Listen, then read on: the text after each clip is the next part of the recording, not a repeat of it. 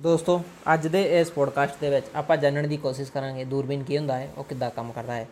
ਦੂਰਬੀਨ ਦਰਅਸਲ ਇੱਕ ਯੰਤਰ ਹੁੰਦਾ ਹੈ, ਜਿਹਦਾ ਕੀ ਕੰਮ ਦੂਰ ਦੀਆਂ ਚੀਜ਼ਾਂ ਨੂੰ ਵੇਖਣ ਲਈ ਕੀਤਾ ਜਾਂਦਾ ਹੈ। ਦੂਰਬੀਨ ਨੂੰ ਇੰਗਲਿਸ਼ ਦੇ ਵਿੱਚ ਟੈਲੀਸਕੋਪ ਆਖੀਦਾ ਹੈ। ਦੂਰਬੀਨ ਦੇ ਵਿੱਚ ਦੋ ਲੈਂਸ ਹੁੰਦੇ ਇੱਕ ਲੈਂਸ ਆਪਣੀਆਂ ਅੱਖਾਂ ਵੱਲੇ ਹੁੰਦਾ ਹੈ, ਇੱਕ ਲੈਂਸ ਆਬਜੈਕਟ ਵੱਲੇ ਹੁੰਦਾ ਹੈ। ਆਬਜੈਕਟ ਦਰਅਸਲ ਉਹ ਚੀਜ਼ ਹੈ, ਉਹ ਦੂਰ ਦੀ ਚੀਜ਼ ਹੈ, ਜਿਹਨੂੰ ਆਪਾਂ ਦੂਰਬੀਨ ਦੀ ਮਦਦ ਨਾਲ ਵੇਖਣਾ ਚਾਹੁੰਦੇ ਹਾਂ।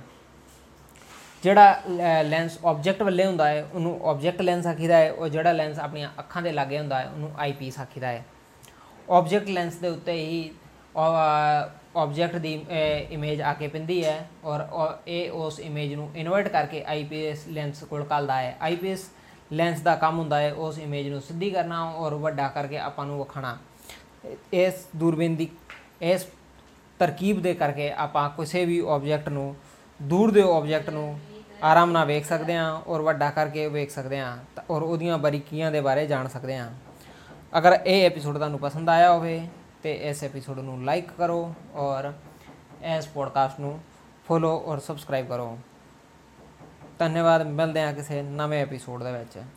ਅਗਰ ਤੁਸੀਂ ਕੈਮਿਸਟਰੀ ਸਿੱਖਣਾ ਚਾਹੁੰਦੇ ਹੋ, ਤਾਂ ਤੁਹਾਡੇ ਪੋਡਕਾਸਟ ਦੇ ਚੈਨਲ ਦੇ ਉੱਤੇ chemistry notes info podcast search ਕਰੋ ਤਾਂ ਕਿ ਤੁਹਾਨੂੰ ਕੈਮਿਸਟਰੀ ਦੀ ਜਾਣਕਾਰੀ ਵੀ ਮਿਲ ਸਕੇ। ਅਗਰ ਕੈਮਿਸਟਰੀ ਦੇ ਨੋਟਸ ਤੁਹਾਨੂੰ ਚਾਹੀਦੇ ਹੈ, ਤੇ ਆਪਣੀ ਵੈਬਸਾਈਟ www.chemistrynotesinfo.com ਤੇ ਵੀ ਵਿਜ਼ਿਟ ਕਰ ਸਕਦੇ ਹੋ।